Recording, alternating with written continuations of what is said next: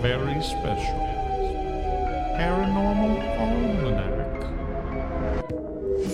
Halloween Spooktacular.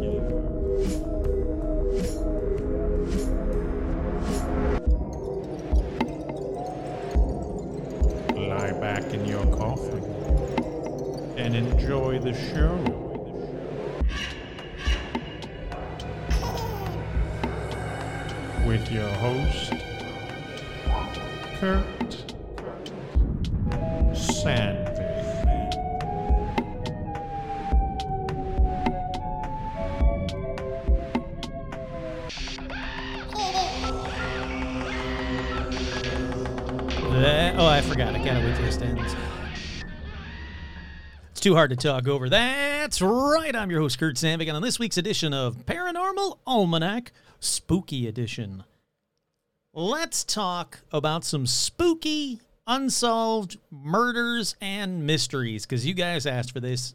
You can only blame yourself. But first, as always, we have shout outs. Shout outs going out to the patrons. Head on over to patreon.com slash paranormal almanac. Join up. Because of these patrons, this show happens more and more frequently and better and better, hopefully. So shout outs to Rick Foster, Nico sharing the mouse. I like that. Nico sharing the mouse. Andrew Stephen McDaniel, Paul, Mark, Tortuga, Hannah Boo, Mike from Jersey, Tuesday, Tuesday, Jay Bizzle, Andy, Tracy, Virginia Mailman, Tony, Jason, Vicky, Crow, Clay, Buzz, Tom, Lobito Works, Glacier Main, Isabel, Jen Jen, Stacy, Amber, Tracy, Sandy, Menace the Beast, Kick Ass Magic Robot Webcomic, Sandy, Page, Kosh, Sean, Andrew, Scott, Andrea, Devin, Melody, Ricardo, Vicky, Vanessa, Marisol, Liam, Roger, Michael, Alicia, Becca, Jake and the Beasties, Elizabeth, Voidtech, Sherry, Art Muffin, Trudy, Tim, Kenneth, Paul, Ricardo, Ian, Armor Times 10, Alexandra, George, Seth, Zozo the Demon, yay, yay, Hayden, Cindy, Ashley, what's that, Carrie, Robin, Lauren and Phil Mangano, Russell, April, Isabel, Audra, Dorian, Cindy, Bob, Stacy, Jerry, Scostin, Lindsay, Megan, Jeff T, Harley, Suzanne, Joe, Lawrence, the Lauren Strawn, Hey Howdy Hi, Veronica Autumn, J. Mark Manning, Carolyn Martin, Jade Nanashi, Chuck, Todd, Jamie, and Elijah, Elijah Hendrickson, Dan, Laura Pitts, and Gamer Fan. The only, the one, the only, the Gamer Fan. With two special shout outs, as always, to Joe Teague and to Stitch. Alrighty, let's uh merch. Just head on over to teepublic.com slash stores slash paranormal almanac for all paranormal dash almanac for all your paranormal almanac merch needs. It's coming down quick, man. It's 10 10 9 when I'm recording this, probably 10 10 when it's out if I don't get it out tonight. But you, know, got like 20 days left for those 200 shirts, and then they're gone forever. Forever dead. Those shirts will be forever dead. Shout out to Fishboy, rockin' Fishboy. Forever dead. What a great freaking tune. Uh, let's see. Hand of Fate update. Get it in. Get your entries in now. Get them in. Hurry, hurry, hurry. Again, running out of time. Alrighty. In the weird shit that Kurt does news, I don't know what to call this segment. Um, my friend, uh, you actually hear her name on the uh, the shout outs. The, the Lauren and Phil Mangano. The Lauren of Lauren and Phil Mangano. The Lauren Womangano, if you will. Um, she was like, hey, check out this uh, estate sale coming up. And I went, I was like, oh my God, mid century modern. Like I looked at the photos online. I was like, oh, mid century modern. Oh, yeah, this place is awesome. Yep. And then, you know, after 20 photos of just awesome, killer mid century modern stuff that I would love, skulls. Just nothing but skulls. Just page after page of skulls. And I was like, oh, yeah, we, we were going to this one. So my plan was for the patrons. It didn't work out. So patrons, don't be like, where is it then? Because I'm telling you right now, it didn't work out. My plan was to video me at the estate sale and just show you just skull after skull after skull. Uh, what happened was we so we got there. It was like 5:30 in the morning yesterday morning, so Saturday morning, the 8th. Um, oh, and a special shout out to John Lennon since his birthday. Uh, before I get any further, there's another special shout out to John Lennon on his birthday. Man, it still bums me out that he's not with us anymore. Um, all right, where was I? So um, I just looked at the date. That's what reminded me. Um, oh yeah, so we get down there about five thirty in the morning, a little after, maybe six o'clock in the morning, and our names are on the list. So you gotta, you know, you have to put your name on the list, and then they just let people in, in you know, a couple at a time, kind of a thing. So we're like, all right, cool. We're not too too far down. We're like, uh, I don't know, I'll, I forget. So I'll say fifteen and sixteen. So we're like 15 and 16 in. I was like, all right, perfect. This is awesome. Let's, you know, let's let's do this. But the problem is when you're about 15 or 16 in, you know that people are either going for the mid-century modern stuff or they're going for the skulls. And you're you're you know, you better get what you want to get as quickly as possible because again, only 20 people in at a time and those people are running for you know, quote X specific object. So I was like, shit, I'm not gonna have a chance to really videotape this. I really want a skull. I think it'd be cool to have a skull in the background, just for just strictly for the the live shows, which I'm, you know, I have to do more of because I've got skulls now. Spoiler, I got a skull. But uh, I was like, I gotta get, I gotta get a skull. So I went down there. I didn't have a chance to videotape it because, like I said, it was just rush, run and get, run and get. I looked to my right. I saw, all right, it's not what I want for mid-century, so I'm gonna go to my left go to the skulls. Lauren gave me this little tub thingy, so I'm throwing tubs, uh, skulls in the tub, and I'm like, I'll figure it out later if I want to keep them or not. But um, yeah, I'm talking human skulls. I'm talking preemie baby skulls. I'm talking monkey skulls. I'm talking skulls with like barnacles on them and stuff. And seemingly very real. Some of them were obviously fake. You pick it up and be like, oh, this is plastic. But some of them seemingly real. The one that I'm looking at in the quote eye sockets while I'm talking to you, seemingly very real. Now, the skulls all come from the TV show Bones. So if you ever watched the TV show Bones, I now own a couple of skulls from the TV show Bones. I ended up buying, let's see, one, two, three, four, five skulls. I think I bought five skulls in total. Is that right? One, two, three, four, five. Yeah, yeah. So I bought five skulls in total for for various decorations because they were they were cheaper than I thought they were going to be. And I'm like, oh, that's freaking rad. And then you know a, a very cool mid-century modern piece. But so I'm now a proud owner. I get up early on the weekends to go buy skulls. Is what I'm telling you. That's that's what life around here is like for you know old paranormal almanac, almanac Kurt. Tale of terror. Ah, Sir Graves, gotta love him. Uh, so yeah, I'm looking at a skull while I'm telling you guys these stories now, and there's two more behind me, three more behind me, four more behind me. They're all kind of scattered throughout. So when I do a live episode, someone say, "Hey, where's the skulls?" and then I'll point them out to you, or I'll just show them to you. But the one that's just here to my my right, uh, it's got a knife wound in the back of the skull. It's from episode, and I don't know. I haven't watched the episode yet, so it might be. I'm I'm assuming it's very visible in the episode. It says Henry Charles, episode 1120, Bones on the base of it. So if you're a, a Bones fan, or if you want to watch Bones, you can see my skull. If you want to see my skull, watch Bones. Is what I'm saying. Yeah, I thought that was kind of fun. That was weird. I'm like, well, at least I get to update you guys. Unfortunately, I didn't get the video. That was what I really wanted to do for the patrons was go like just down these bookshelves of just skull after skull. There's a box of bones. Just the most bizarre estate sale I've ever been to. But uh, I dug it. I thought you guys would get a kick out of it. Alrighty, let's see. Uh, let's do uh, paranormal news, I guess. Welcome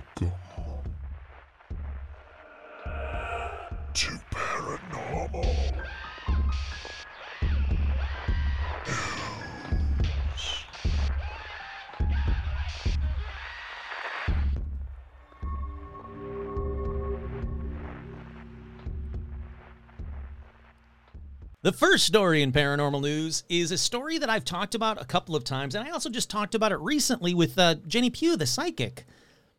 A teenage camper films huge panther feeding on dead sheep in Peak District. It is no longer a cryptid, it is verified.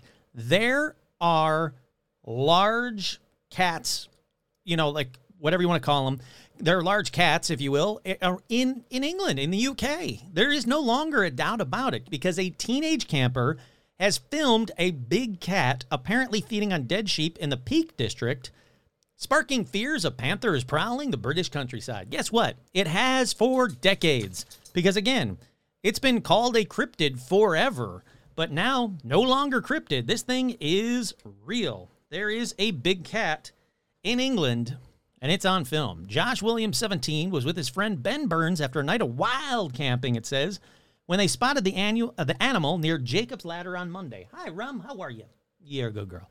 The, the teen who captured the moment on his cell phone said they were walking from Mermaid's Pool on Kinder Scout towards Edale when they spotted what they first thought was a wildcat in a nearby field. Oh, yeah, there's the video. Yeah, that's a big old cat feeding on something dead. Uh, let's see. The creature sounded as if it was feasting on the carcass of another animal, possibly a dead sheep. Josh said he was convinced the animal was a big cat and resembled a panther, but could be not be entirely sure as the creature never turned around was too far to see. No, it isn't. That's a big fucking cat. He said we were both confused when we first saw it. We stood staring at it and questioning what it could be for around five minutes before I decided to start recording so that I could zoom in and get a better look. All right, that's five minutes too long. When you see something like that, grab your phone, start filming. Um, we tried attracting its attention so it would turn and face us so that it can get a better understanding of what we're looking at. We honestly had no idea what it could be if not a big cat. It was in a field of sheep with no different animal sound, no different animals around, and appears to have a long black tail. Yeah, it totally has a long black tail. So it definitely wasn't a sheep. Yeah, it's not a sheep. It's a big black cat. And the story keeps going on, but you get the gist of it. So there we go. Another cryptid proven real. So I don't understand why people just immediately discount cryptids or cryptozoology. Look, these big cat cryptids have been around for 100 years, if not longer. Longer than that, actually, a couple hundred years. They've been spotting big cats in the UK, and then animal experts, quote unquote, uh, would say, no, there's no big cats in England. And then just boop, that's it, that's done. Moving on to the next. No, it's not moving on to the next. There is a freaking big cat. Alrighty, up next one uh, comes from Newsweek. Fact check. Does alien video show UFO drawing energy from the sun? Interesting. Renewed activity from the U.S. military and the Pentagon seems to have re energized fantasies and theories about the presence of life on alien planets. Yeah, no shit, because it's called disclosure. Um, in one recent social media post, footage of the sun was shown as proof of an alien spacecraft using the star's heat to refuel. A Reddit post published on October 5th shows what looks like a long black tornado like thread protruding from the sun before disappearing. The caption reads Aliens exist in front of everyone. NASA knows. The government knows. This is one of their ships caught refueling directly from the sun. Alrighty, where is the video? Um, I can't find the video. Oh, well, it doesn't matter because it says talking to scientists, they said it's a thing known as prominence, an area of cooler, denser plasma that's surrounding 3.5 million degree Fahrenheit corona that can extend thousands of miles into space. So it's not a UFO. It is called whatever the hell I just said it was prominence. Ah, here we go. The footage shared on Reddit can be recreated through going here. Let me go here. I just want to see it. Okay. Then what? I, mean, it's just a a big photo of the sun, but I don't see the thing they're talking about. What? Well, it, it doesn't matter. So apparently, it's not really an alien UFO sucking stuff up from the sun. It's a thing called prominence. So with that, that means no, it is not paranormal news. We're going to move on to the next story, which probably, probably, hopefully is. Strange creature spotted in Loch Long could be, quote, Nessie on holiday? Jamie Houghton was bird watching when she spotted the Houghton. I don't know why I said Houghton. Jamie Houghton was bird watching when she spotted when he, sorry, he spotted the odd creature breaking the surface of the loch in Loch Long. Um, Jamie Houghton, 50, was bird watching at Loch Long when he spotted something odd in the water. The insurance broker from Derbyshire, Derbyshire, was shocked when he saw, uh, saw a commotion on the surface of the water. He said it's difficult to say what size it was because it was some distance away, sort of close to the middle of the lock, The pictures I took are zoomed in and cropped heavily just on a basic camera. Alrighty, let's take a look. Yeah, it's a big creature. You know, you know those photos of a whale's dick, and they're like, you know, could lock, could Nessie just be a whale's dick? This looks like a whale's dick with some with some uh, seaweed on it. But I think it is. Yeah, that's what it says. It's a creature has dark mottled skin, appears to be covered in seaweed. I think it is the back end of a big ass fish. Very big ass fish. But I'll put it up on the Facebook fan page. I'll let you guys see and see uh, if you think it's uh, is it a seaweed covered whale's dick? Is it uh, what I think? Is it just a big ass fish? Or is it another Nessie? Could be. I'm not saying it's not. I'm not saying that. You can't tell me I'm saying that. Alrighty, up next, ghost story. The Walhalla Hitchhiker. Oh, does this have video? Let's see. Nope, that's that's oh stop. Give me crappy crap. All right. No no free commercials on Paranormal Almanac. Look, if you want to per, uh, put a commercial on Paranormal Almanac, it's not going to cost you much. So you a just ghost do it. story from Oconee County. Some say this ghost appears on the side of a winding road trying to get somewhere. But in order to see him, the conditions have to be just right. Oh. It happens at night and in the rain. On Highway 107, a country road that winds through Walhalla. As cars approach a natural spring Oh, come on, called get to it. Moody Springs, Oh, Moody some Springs, have so go there. reported Seeing a man looking for a ride. dressed in a black raincoat and muddy boots. Deneen Schatzley is the communication supervisor for the Greenville County Library System. I can dig she it. told us the story of the man known as the Walhalla Hitchhiker. They say that he is quiet, expressionless, pale. She says the hitchhiker reportedly asks for a ride to the nearby scenic overlook. Some drivers have also picked up the hitchhiker Why? at the overlook. Why would you possibly? And they say he asks to be taken to Moody Spring.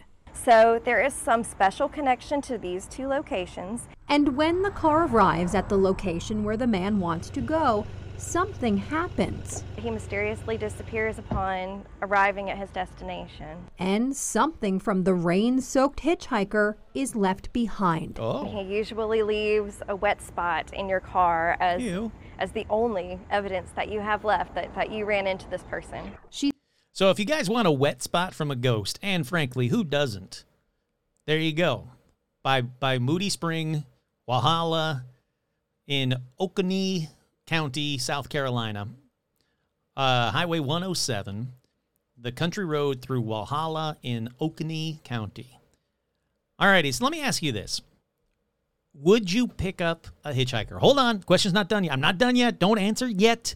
Would you pick up a hitchhiker in a known haunted hitchhiker location just to see if the person that you're picking up, the, I was going to say the thing, but that's not me. That's mean. The person that you're picking up was a ghost. Because a, I wouldn't pick up a hitchhiker. Sorry, hitchhikers, f that noise. I don't want you. I don't want some serial killer in my car. Sorry, not happening. But maybe, just maybe, if like I'm driving, I'm like, oh crap, I'm on Highway 107. Look at that. I'm in Walhalla near Moody Spring or whatever the hell it was called.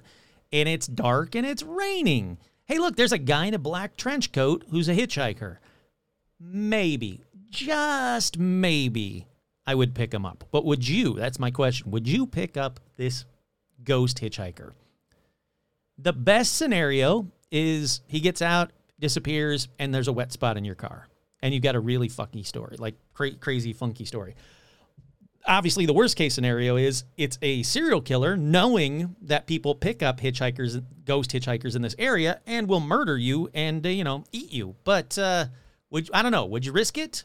I might, might, might. That'd be the only case where I possibly might pick up hitchhiker, is if I know there's a ghost hitchhiker in the area, which probably is not a good thing. All righty, finally in, in paranormal news, I want to get right to the story, so I'm going to jump ahead. Michigan considered one of the most haunted states in the United States, and here are the Michigan towns with the most ghost sightings. We got um, where is it? Come on. Here we go. Monroe County, 48 ghost uh, sightings.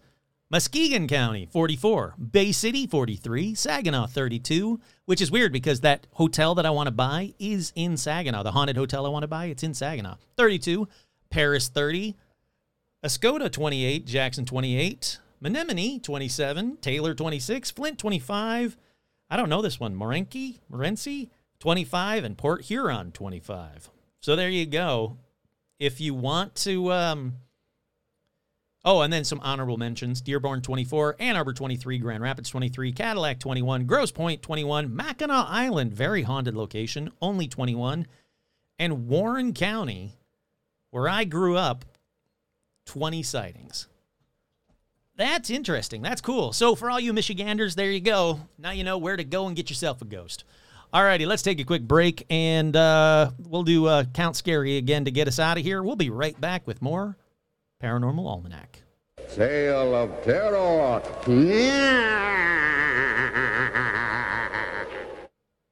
Tale of Terror. Alrighty, we're at the 9th of October. Probably the 10th when this comes out. Maybe I'll get it out tonight. I don't know. But do you have your Halloween decorations out yet? I like the fact. I not no, I don't like. I love the fact that people are like, "Hey, I've already had mine out for a couple of weeks or I'm putting mine out right now while I'm listening to your podcast." That's the kind of stuff that I love. Look, don't be one of those adults that are like, man, I don't feel like putting out the put your freaking Halloween decorations out. Make it spooky as crap for the kids. I I look, I just went and bought a bunch of freaking human skulls. So I'm doing my part. Just do yours, what I'm saying. But we are back. Another spooktacular edition. This one has been asked for repeatedly. And I kind of get it, but I also kind of don't get why. For some reason, murder and paranormal kind of go hand in hand. And I get it, you know, like, oh, there's a lot of paranormal. Like, why'd you become a ghost? Because they were murdered. So they're seen in the stairwell where they were murdered. You know, I get that part. But I mean, people's fascination with the paranormal also leads them to have a fascination with murder. So on this edition, this spooktacular edition, I said, all right, fine. I'll give the people what you want. You guys wanted a bunch of paranormal games you could play at home, and then I got people saying that the episode was boring. So let's try this one. People asked me for a bunch of murdery type episodes. Well, here's one right here. Let's talk about some unsolved mysteries that may or may not be paranormal, but they sure as hell are spooky. And I got to say, I'm just going to guess this episode's probably going to have one of the highest body counts of any episode. I don't go graphic, don't worry. Um, but they'll be slightly graphic but I don't, I'm not going to go too graphic. I'm going to give the details, and some of them are about, like, you know, murders. So you've been pre warned. Now, the first one is called The West Mesa Bone Collector. So, from context clues, you should be able to guess what I'm about to tell you Mesa Bone Collector. Now, I guess we should go back, well, to not when it's, well, I don't, I, we shouldn't go back to when it started but when the like the first bone was found, I guess. So let's uh let's go on back to February 2nd, 2009. That's right. This one isn't even from like the 20s or the 50s. Like this is one you got to worry about. This one happened in 2009. As far as I'm concerned, that's freaking recent. February 2nd, 2009, Christine Christine Ross was out walking her dog Ruka along a dried out wash bin wash area in Albuquerque, New Mexico. Oh, uh, another special shout out to JD. I don't think he listens to this podcast, but it's his birthday today, and he's from, or he's not from, he's in, he's in Albuquerque, New Mexico. Hold on, let me take a quick drink. Uh, here's um, here. Just pretend I'm drinking alcohol. Here's to you, JD. All right. So she's walking her dog Ruka. Christine's walking her dog Ruka. Dried out wash, Albuquerque, New Mexico. When Ruka finds a bone, no big deal yet, but Christine sees it and goes, "Hmm, yeah, that's a that looks like a human femur bone." But she wasn't sure, so she takes a picture of the bone and messages her sister, who's a registered nurse, who went, "Uh, what the crap? That's a human femur bone." I'm assuming she was like, "WTF? Human femur? Get the crap out of there!" So Christine calls the cops. They look a little bit more. Another bone. Then another. Then they start digging. That's when they find 11 bodies worth of bones buried all right where Christine went for dog walks. I can't tell you how much I love the fact that when I go for a dog walk, it's in a subdivision. Although, you know what, I'm sure if I looked into the statistics of serial killers, I probably have a higher chance of dying in a sub, uh, you know, like in a suburban area than I do out in some weird wash in Albuquerque. But for my own sanity, I'm going to be like, whew, I didn't find 11 bodies worth of bones today. All right, it took nearly a year for medical examiners to identify some of the decomposing, some of the decomposed victims, most of whom were Hispanic, all of whom were female. Here's a shitty fact women, again, seem to love murder podcasts. Yet the majority of the victims in these murder podcasts are women. That's terrifying. But okay, I'll give you what you like. So uh, the most were reported missing between 2001 and 2005. They ranged in age from 15 to 32 years old. So the police named this serial killer the West Mesa Bone Collector, as you know. And if you're thinking, well, I don't live in New Mexico, or at least, hey, that was 2009, Kurt, so they're either caught him or I'm safe now. Well, the FBI's $100,000 reward for information on this serial killer has gone uncollected. The only emerging pattern was that 10 of the victims were sex workers or victims of sex trafficking. The 11th was that 15 year old. She was found buried next to a 20 to her 27 year old cousin. Both had disappeared after walking to a local park in 2004. Pretty much the only lead for all of this came from a satellite photo of the area, and they noticed that a 2004 image showed a set of tire tracks leading directly to the area. But by 2009, when the bones were discovered, development had erased any of the tire tracks or anything, but still, they were that close from like a Google image, satellite image, to seeing like the murder, the, the serial killer or the car or some kind of evidence. All right, so you might be asking, Kurt, any suspects? Well, two. Yep, that's right. There are two main suspects. Of those two, only one is still alive. Joseph, Joseph Blea was imprisoned when the bodies were found, uh, but he so un, unrelated. He became a suspect though when his ex-wife contacted police because her daughter found women's clothing and jewelry in their home, with some families later revealing that the victim's jewelry was missing. So she's like, "Ah, crap." I think Joseph is um, the murderer. Then, police encountered Blea nearly 140 times between 1990 and 2009 in drug, quote, drug heavy areas that the victims were known to frequent. They also found electrical tape and rope in his car when he's arrested in 2003 for exposing himself to women. So this guy is just a fucking charm. Uh, police also saw him stalking sex workers after the West Mesa murders. Now, his cellmate said that this guy admitted to knowing many of the murdered women and had even hit one of them for allegedly trying to steal his money.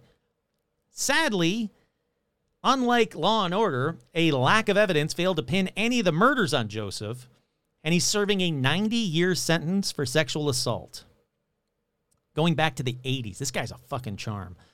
Now, the other guy, Lorenzo Montoya, was known to pick up prostitutes and assault them. He even beat his girlfriend, who, th- who he said threatened to, quote, to kill me and bury me in lime. Then, in 2006, he met up with a dancer, strangled to death. When her boyfriend arrived, though, he shot and killed Lorenzo. So, hopefully, one of these two idiots were this West Mesa bone collector.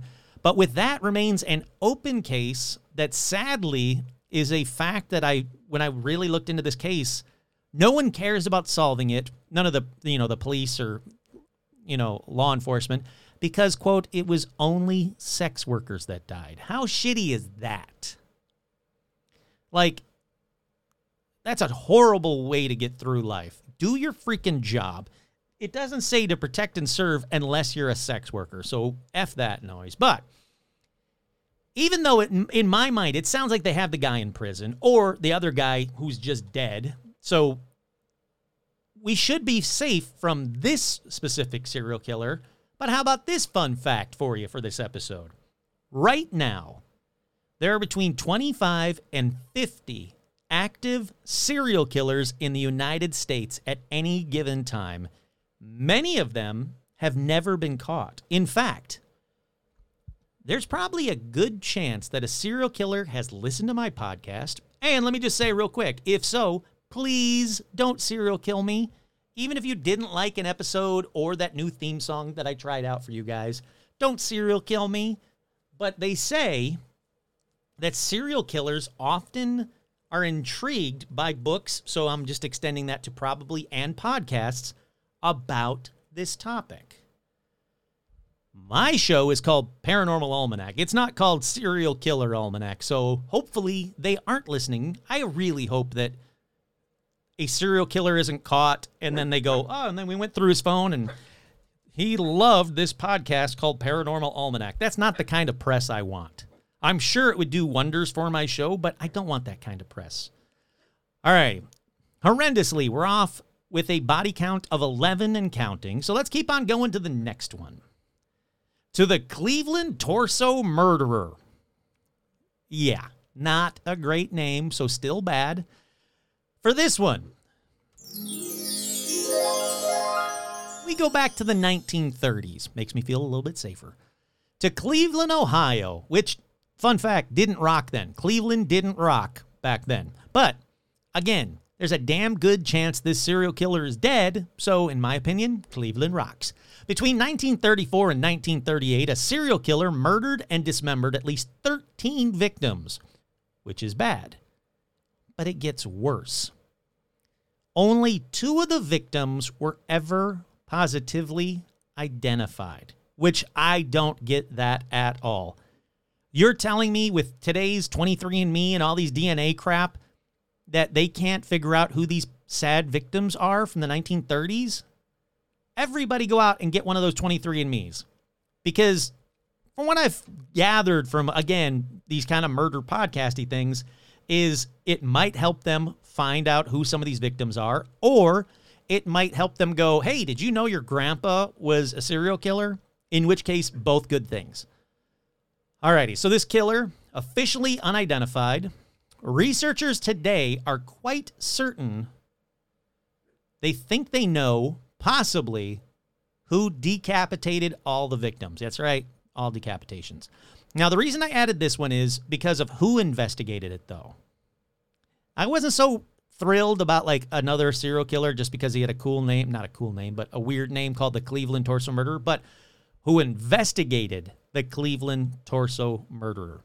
None other than Eliot Ness, one of the untouchables. If you don't know who Eliot Ness is, you should find out because there's a movie called The Untouchables, which is brilliant. It's got Sean Connery in it. But Eliot Ness was like the G Man, the guy that caught people, killers, and everything.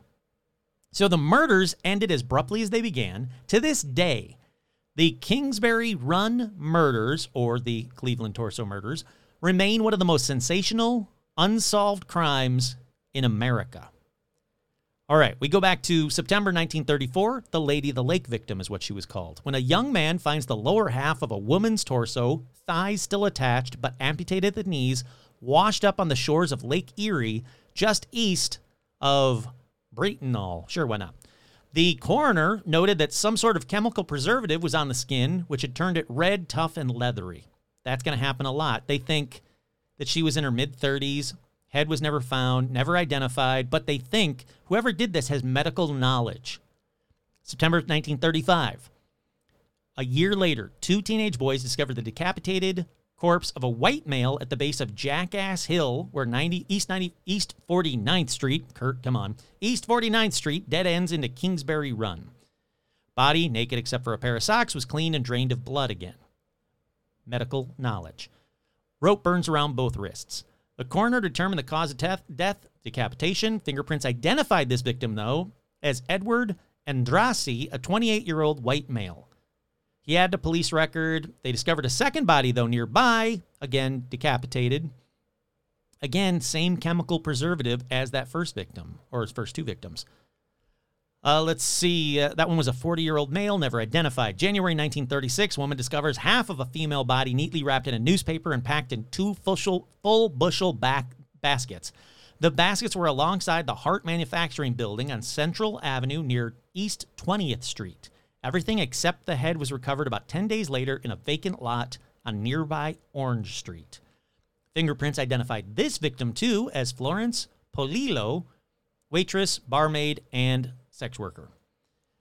June 1936, Kingsbury Run. Two young boys discover the head of a white male wrapped in a pair of trousers close to the East 55th Street Bridge. Police find the body of 20 something the next day, a man, 20 something year old, and the next day dumped in front of the Nickel Plate Railroad Police Building, cleaned and drained of blood. Again, medical knowledge messing with the police. Uh, let's see. There, this body had a bunch of tattoos that were very distinctive, but they could never identify the victim. A plaster reproduction of the man's head, along with a diagram of the kind and location of the tattoos, were made to display in the Great Lakes exhibition of 1936. Um, the tattooed man, as he was called, was never identified. The original death mask, along with three others from the case, are on display at the Cleveland Police Museum. July 1936, teenage girl finds a decapitated decapitated remains of a 40 year old white male walking through the woods near Clinton Road and Big Creek on the west side. He had been dead about two months. His body was on top of a pile of bloody clothing. Um, they said that, that because of the amount and quantity of blood that had seeped into the ground, this guy had been killed where his body was found. September 1936, a homeless person trips over the upper half of a male torso while trying to hop a train on East 37th Street. Police uh, searched a nearby pool, but it was just basically a big open sewer where they found the lower half of the torso, parts of both legs. They sent in a diver to make the recovery. That is the worst job ever. You're going in to a open sewer, quote unquote, pool of murky water where you know there's a dead body. The police said that at least 600 onlookers came out to watch them find the body parts, and the killer was probably among them. Uh, February 1937, a man finds the upper half of a woman's torso washed up on the shore east of Bratenel, Bratenel, whatever. The lower half of the torso washes ashore three months later at about East 30th Street never identified. June 27th or June 1937, teenage boy discovers a human skull under the Lorain Carnegie Bridge. Next to it was a burlap bag connecting the skeletal containing the skeletal remains of what turned out to be a petite black woman about 40 years old. Dental work, nothing. Oh, sorry. Dental work. There's an unofficial unofficial identification of Rose Wallace. Uh, July 1937, a young guard was out standing watch by the West 3rd Street Bridge he saw the first piece of victim quote number nine in the wake of a passing tugboat. That's possibly the worst sentence I've ever read. He was out there just standing there by the bridge and saw something in the wake of a passing tugboat, and it turns out to be a piece of a victim. Over the next few days, police recovered the entire body except for the head from the waters of the Cuyahoga River. The abdomen had been gutted, heart ripped out, but again, medical precision never identified. April 1938, a young laborer on his way to work in the flats saw what at first he thought was a dead fish along the banks of the Cuyahoga River, but it revealed to be the lower half of a woman's leg. Victim number 10. A month later, police pulled two burlap bags out of the river, both containing parts of the torso and most of the rest of her legs. Hold on one second. All right. Sorry, I had to take a drink. August 18th, 1938, 12:40 a.m. Eliot Ness and a group of about 35 police officers and detectives raid they quote hobo jungles of the run. 11 squad cars, two police vans, three fire trucks come down onto this quote unquote hobo jungle of the run where the Cuyahoga River twists behind Public Square. They say they gathered up 63 men at police at dawn, police and firemen searched the deserted shanties for any clues. When they couldn't find any, Eliot Ness says, set it on fire, and they burned the entire hobo jungle to the ground. July 1939. It's still going on because County Sheriff Martin O'Donnell arrested 52 year old Bohemian bricklayer Frank Dolezal of the murder of Flo Polillo. He had lived with her for a little while, but uh, subsequent investigation revealed he had been acquainted with Edward Andrassy and Rose Wallace. So here's a guy that had three connections to th- or connection to three of the victims. His confession, though, was quote a blend of incoherent ramblings and precise details. Police think he had been coached on what to say. Before he could go to trial, he was found dead in his cell. The five foot eight uh, Joseph, right? Was that his name? Five foot eight. Frank, sorry. Five foot eight Frank had hanged himself from a hook only five foot seven inches off the ground. Gerber's autopsy revealed six broken ribs, all of which had been obtained while in the sheriff's custody. So you might be thinking, oh, good. Well, he's dead. He probably killed all those people, so fuck him. Well, no. To this day, no one who's investigated everything about this case thinks that Frank Dolezal was the torso killer at all. They think that his confession was because of that uh, six broken ribs. You know, the police just beating the crap out of him until he confessed. Eliot Ness had a suspect who, who he believed was undoubtedly the killer, but he could never prove it. And get this the killer kept taunting him for years after Frank's death. So, boom, not Frank. Okay. Here's the problem while I was researching this one all official police records on this case have been lost, destroyed, or removed. There are no more files to help armchair detectives. I think this one could be solved if the files were still there. But like the Black Dahlia killer, which the reason I'm bringing that up is just a second, like the Black Dahlia killer, I think it could have been solved decades, decades, decades later if the files were still there. Now, there are some still for the Black Dahlia murder, but you can't get to them. The police still says it's an active investigation and won't let people get to them. The reason I bring up Black Dahlia murder is the same kind of stuff. The draining of blood, the brutal decapitation and uh, evisceration of the bodies, the drainings of the blood, the medical precision, the taunting of the police. All of these kind of connect these two cases. Happened right around the same time. Some people think there might be a connection, but there's not enough proof for anyone to ever say, yeah, this, this serial killer is just a continuation of the Black Dahlia murder. So, what did we learn? So, could he still be alive? Sure, but he'd be as old as hell, I guess. Um, could it be your grandpa? Sure, why not? Let's go with that. Hey, you know what? If you find out that your grandpa was in the Cleveland area in the 1930s, ask him why he did it and then let me know. See if you can catch your grandpa into confessing to being this this serial killer because uh, you know, someone had to do it. Why not? You, your grandpa could be the Cleveland torso murderer if you do if they if you do and they find out the 100% like the police are like going to like look and they're like oh shit it really is him. Look all of these heads are still in the basement kid. Um and then he gets convicted of it or dies and he gets convicted of it. I'll send you a free t-shirt. I'll, I'll make a paranormal almanac shirt that says my grandpa was the cleveland torso murderer and then you can wear that. Alrighty Let's see where we at. Uh, we had 11 for the first one, at least 13 or 14 for the second one. So we're going to round up. Our body count is at 24 and counting.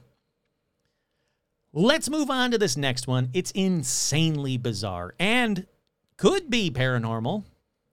It's a bizarre story. It's the disappearance of Brian Shaffer. Do you know this one?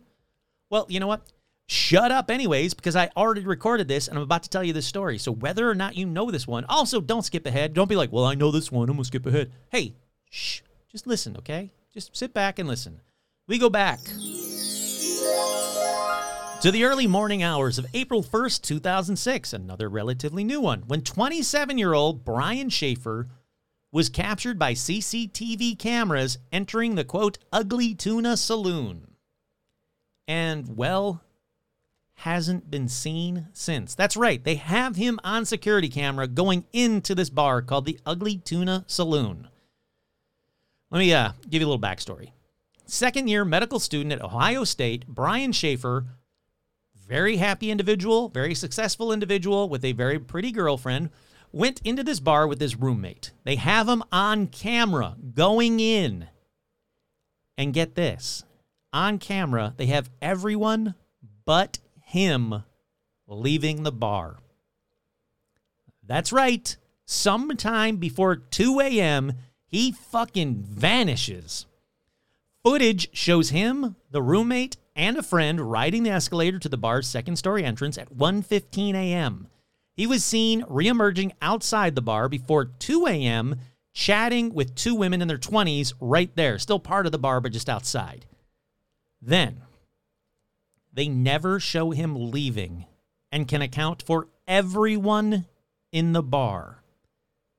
Again, according to his friends, this guy was on top of the world. He was doing well in college, had lots of friends, had a girlfriend, no history of depression.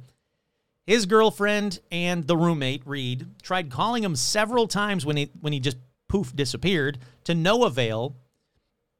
So they go home. The bar closed. They have to get out of here.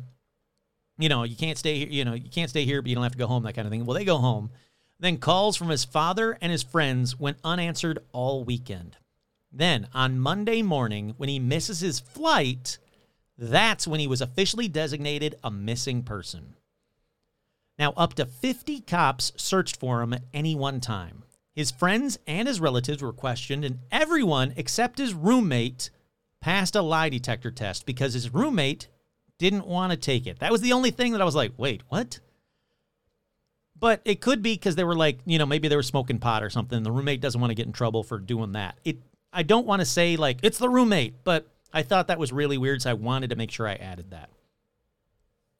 Now, his girlfriend called his cell phone every day, but it went straight to voicemail until one night in September when it actually rang three times.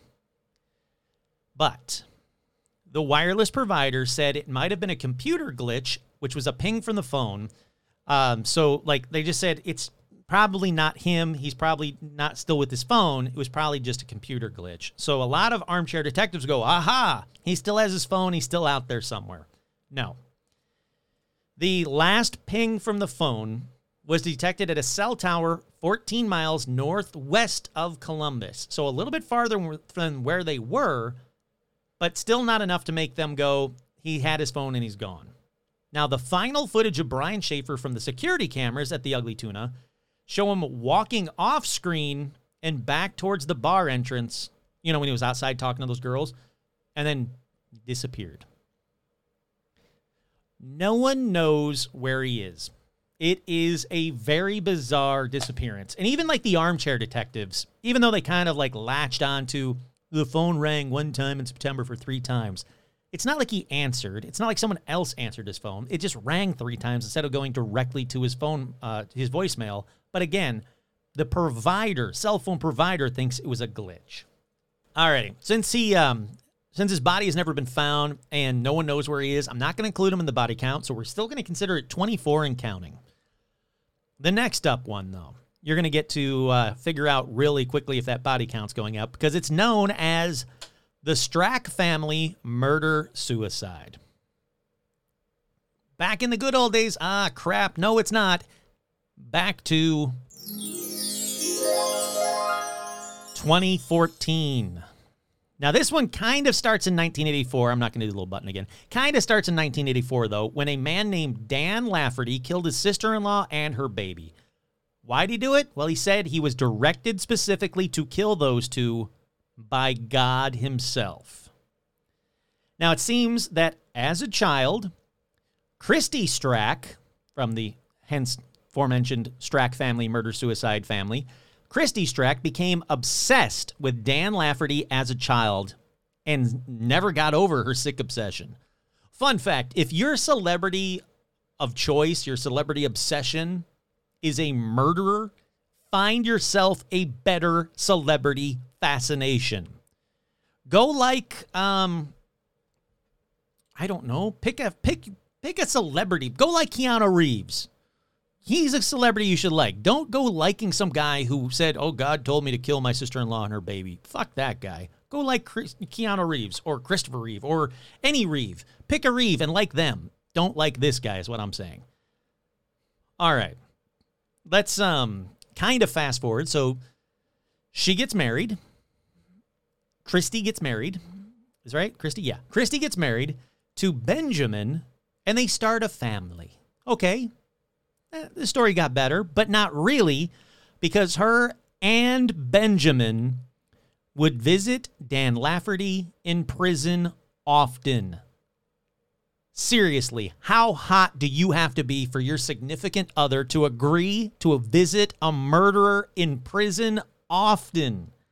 I can't even get anyone to drive me to the fucking airport, yet she is telling her husband, hey, you know what I want to do tonight, this weekend? You know what I should do? Let's go visit Dan Lafferty, that murderer. in prison because I love him. So Dan and Christy tell Benjamin that, hey, uh, he and Christy are in love. And Dan's like, oh, okay. Or Benjamin's like, oh, okay, you, Dan and Christy, you're in love? Well, okay, that's fine too. Fucking A. Keep fast forwarding. This sick prison shit keeps happening. Ben and Christy, Christy's kids are growing up, but they pull them out of school for homeschooling because of, quote, a looming apocalypse. And everybody seems fine with that. Nobody stood up and went like, uh, hold on. You can take your kids out of school and homeschool them and make your kid a weirder kid. Sorry, homeschoolers. I'm just going by the bulk. The bulk of homeschoolers I know are weird kids. Uh, but you know, you could take them out because you want your kid to like learn more about you know the world rather than you know America's fucked up past or whatever. But if you say the reason you're doing it is because of a looming apocalypse that's being told to you by a known murderer, someone step up and say no, thank you. Anyhow, these two idiots. Benjamin and Christy speak frequently to family and friends about, quote, leaving this world and its evils. So, as you can guess from the name of this one, it doesn't end well when their 19 year old son, who was out with his friends, comes home and he had to push the door because the front door because there was something blocking it. Yeah. He sees the bodies of his entire family and he calls the police. Now, they find a to do list scribbled in a notebook with notes like feeding the, pet, the pets and finding someone to watch the house, almost like they were ready to go out on vacation, not like they were going to murder and suicide everybody in the family. They find dozens of pills and empty flu and cold medicine bottles littered around the home, but some st- uh, a lot of sites say that Benjamin killed himself with heroin. So he went really off the deep end. Um, all five family members have ingested basically a fatal mixture of drugs in a parent an apparent murder suicide. Even though this one is still considered a mystery, it seems pretty straightforward to me. The only mystery I don't understand is how you marry someone fascinated with a murderer and convinces you to come and hang out with them. I can't get past that part. But um, all right, whatever the body count is. Well, we're 24. Now we're at four more, 28. All right, this next one, thankfully, doesn't have a body count. It's just weird as hell. For this one, we go all the way back to 2007 in Fircrest, Washington. Again, relatively new. 16 year old Courtney Kuykendall began receiving texts from her friends going, Hey, why did you just text me with the word gay? Which is just dumb. Uh, but it confuses her because she was like, I didn't. I didn't send you, I didn't send that text to anybody. And she went and checked her phone, and cl- sure enough, she didn't send these texts, but they all, all her friends are like, hey, I got it too. Hey, I got it too. Weird, but not mysterious enough for this episode yet. Cut to Courtney, her friends, and her family, all of them started receiving threatening text messages and phone calls from an unknown person who they all later referred to as restricted, because that's what came up on caller ID. So, as soon as restricted began their calls, they would regularly threaten to kill or rape whoever answered the call, answered the phone, or threaten to attack the schools they attended, or threaten to kill their pets. So F you to restricted. Now, the calls and texts happened around the clock, they would take place on both the family's landlines and their cell phones. Pretty much everyone involved all got new phones and new numbers or had their phones shut off. But you guessed it, restricted didn't stop. At one point, after Courtney and her family called the police, and after finally having enough of the harassment, while in the middle of explaining their situation to an officer, all their phones turned on and called each other. See, he told you, it gets weirder. They're talking to the police, all of their phones turn on and start calling each other. Even weirder. The police traced the threatening bes- the threatening messages and texts back to Courtney's own phone.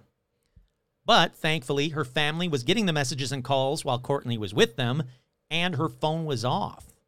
Then, even weirder, the whole family had just returned home after meeting with local law enforcement about the escalating violent nature of the calls when they noticed they had a voicemail.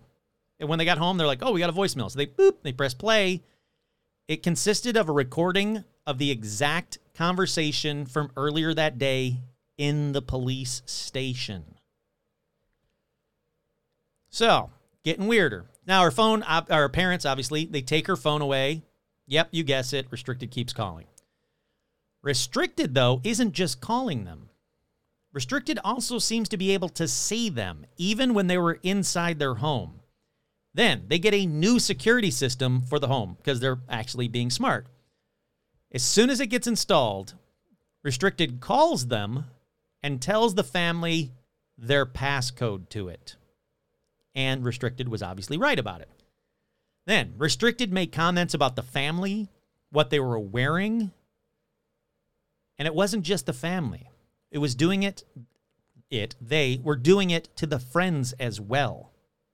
There is one like every website about this all all mentions this one. One time, restricted um, was talking to a victim, quote unquote victim. Well, that's not quote unquote. It's a victim. Fuck that. It's quote victim. Screw that. To victim Andrea McKay, who was cutting limes on the counter one time. Restricted messages her saying, "I prefer lemons." All right. Getting towards the end of this one. One night, an unknown person banged on the side of the family's house before running off into the night. At this point, taping their camera lenses and even removing the batteries from their phones failed to stop restricted. That's right.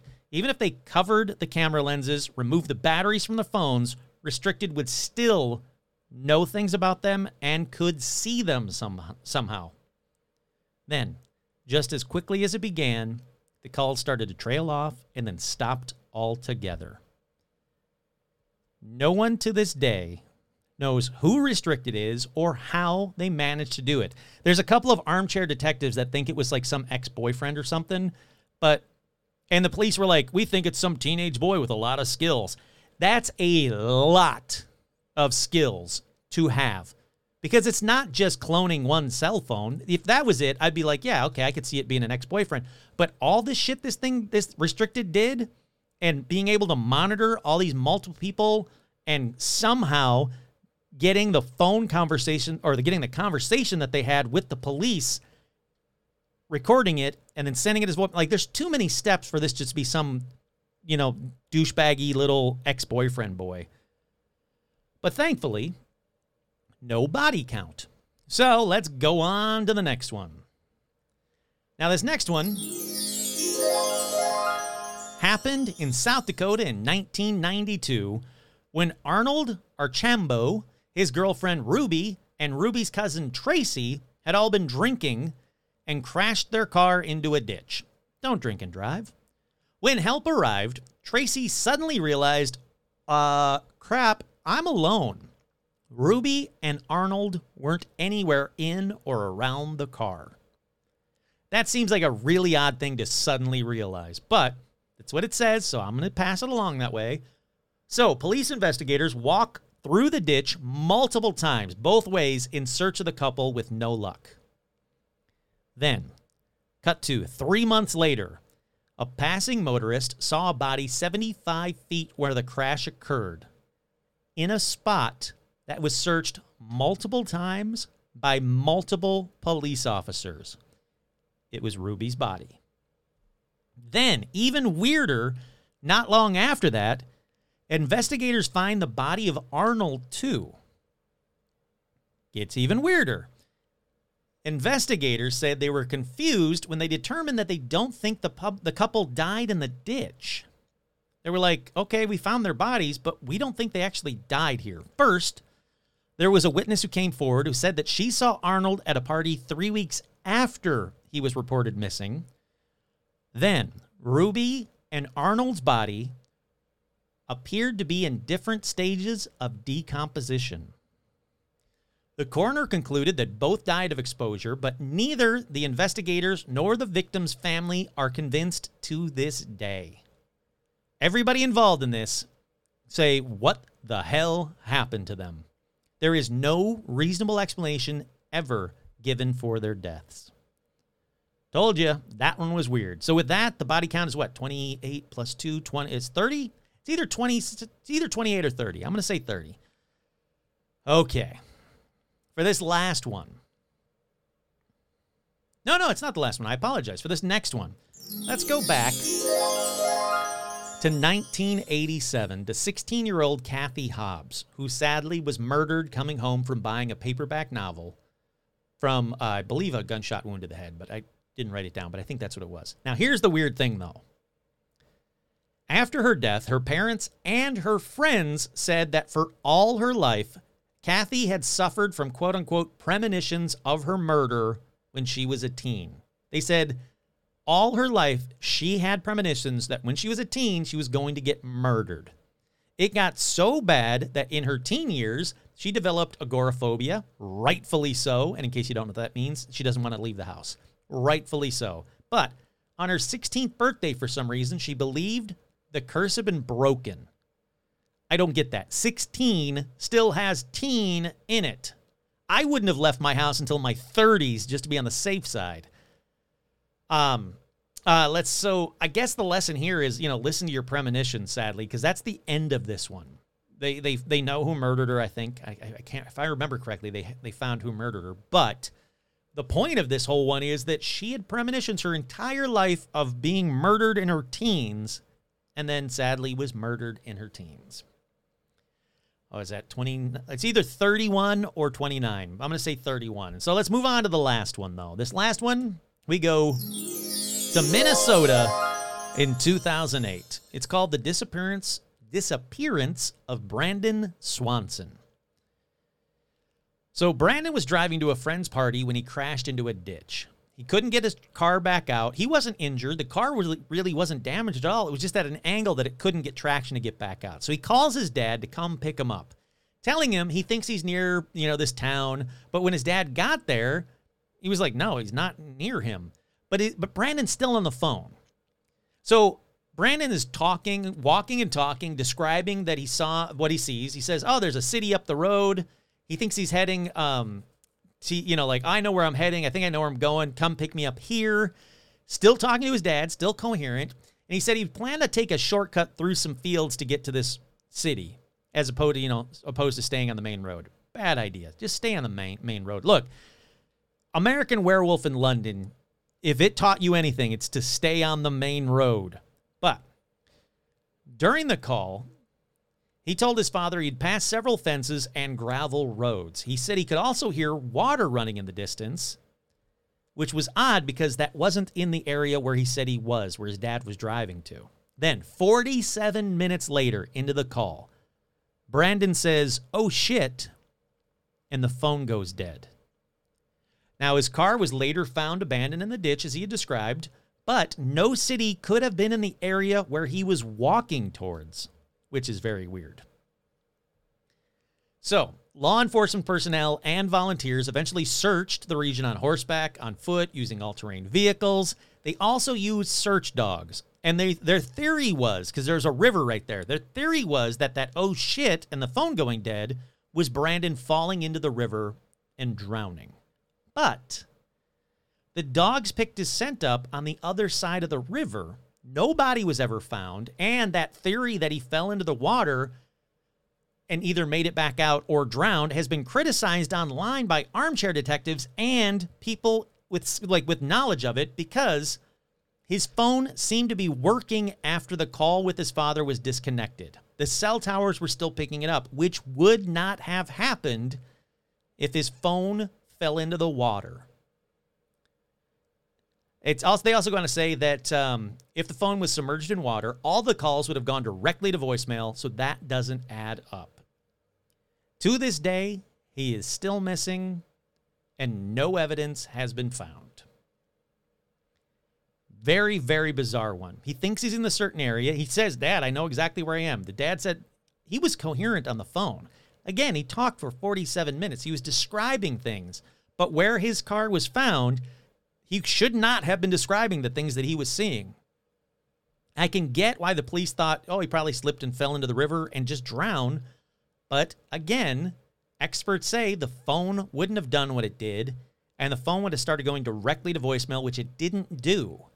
So that doesn't seem to have happened. So there you go. Um, horrible body count. That's all you need to know. I don't need to count them up again.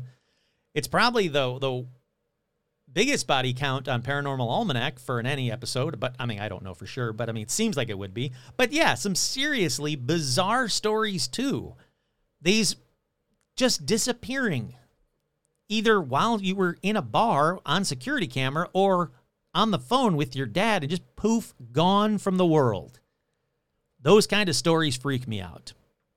Still, not as bad as serial killers freak me out.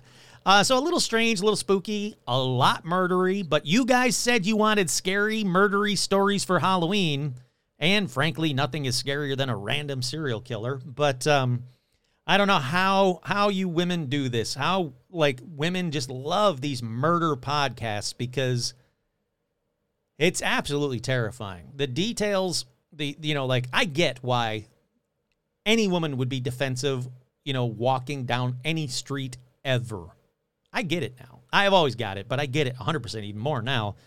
Like, you know, guys, leave women alone. That's all I'm saying. Just just stop it. Can you not? Can you don't don't be a serial killer? How about that, guys? The reason I keep saying guys is because there's a damn good chance that the serial killer will turn out to be a white guy.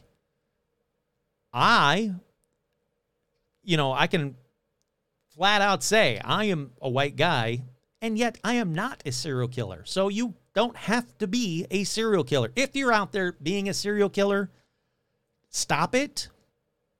And then if you could, you know, confess. Just give up. Just just turn yourselves in because nothing good's ever going to come from you being a serial killer.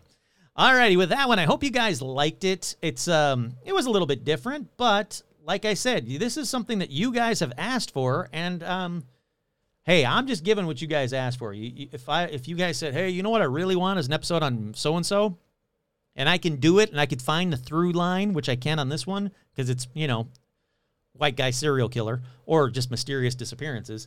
So there you go. Uh, there is your latest spooktacular edition of Paranormal Almanac.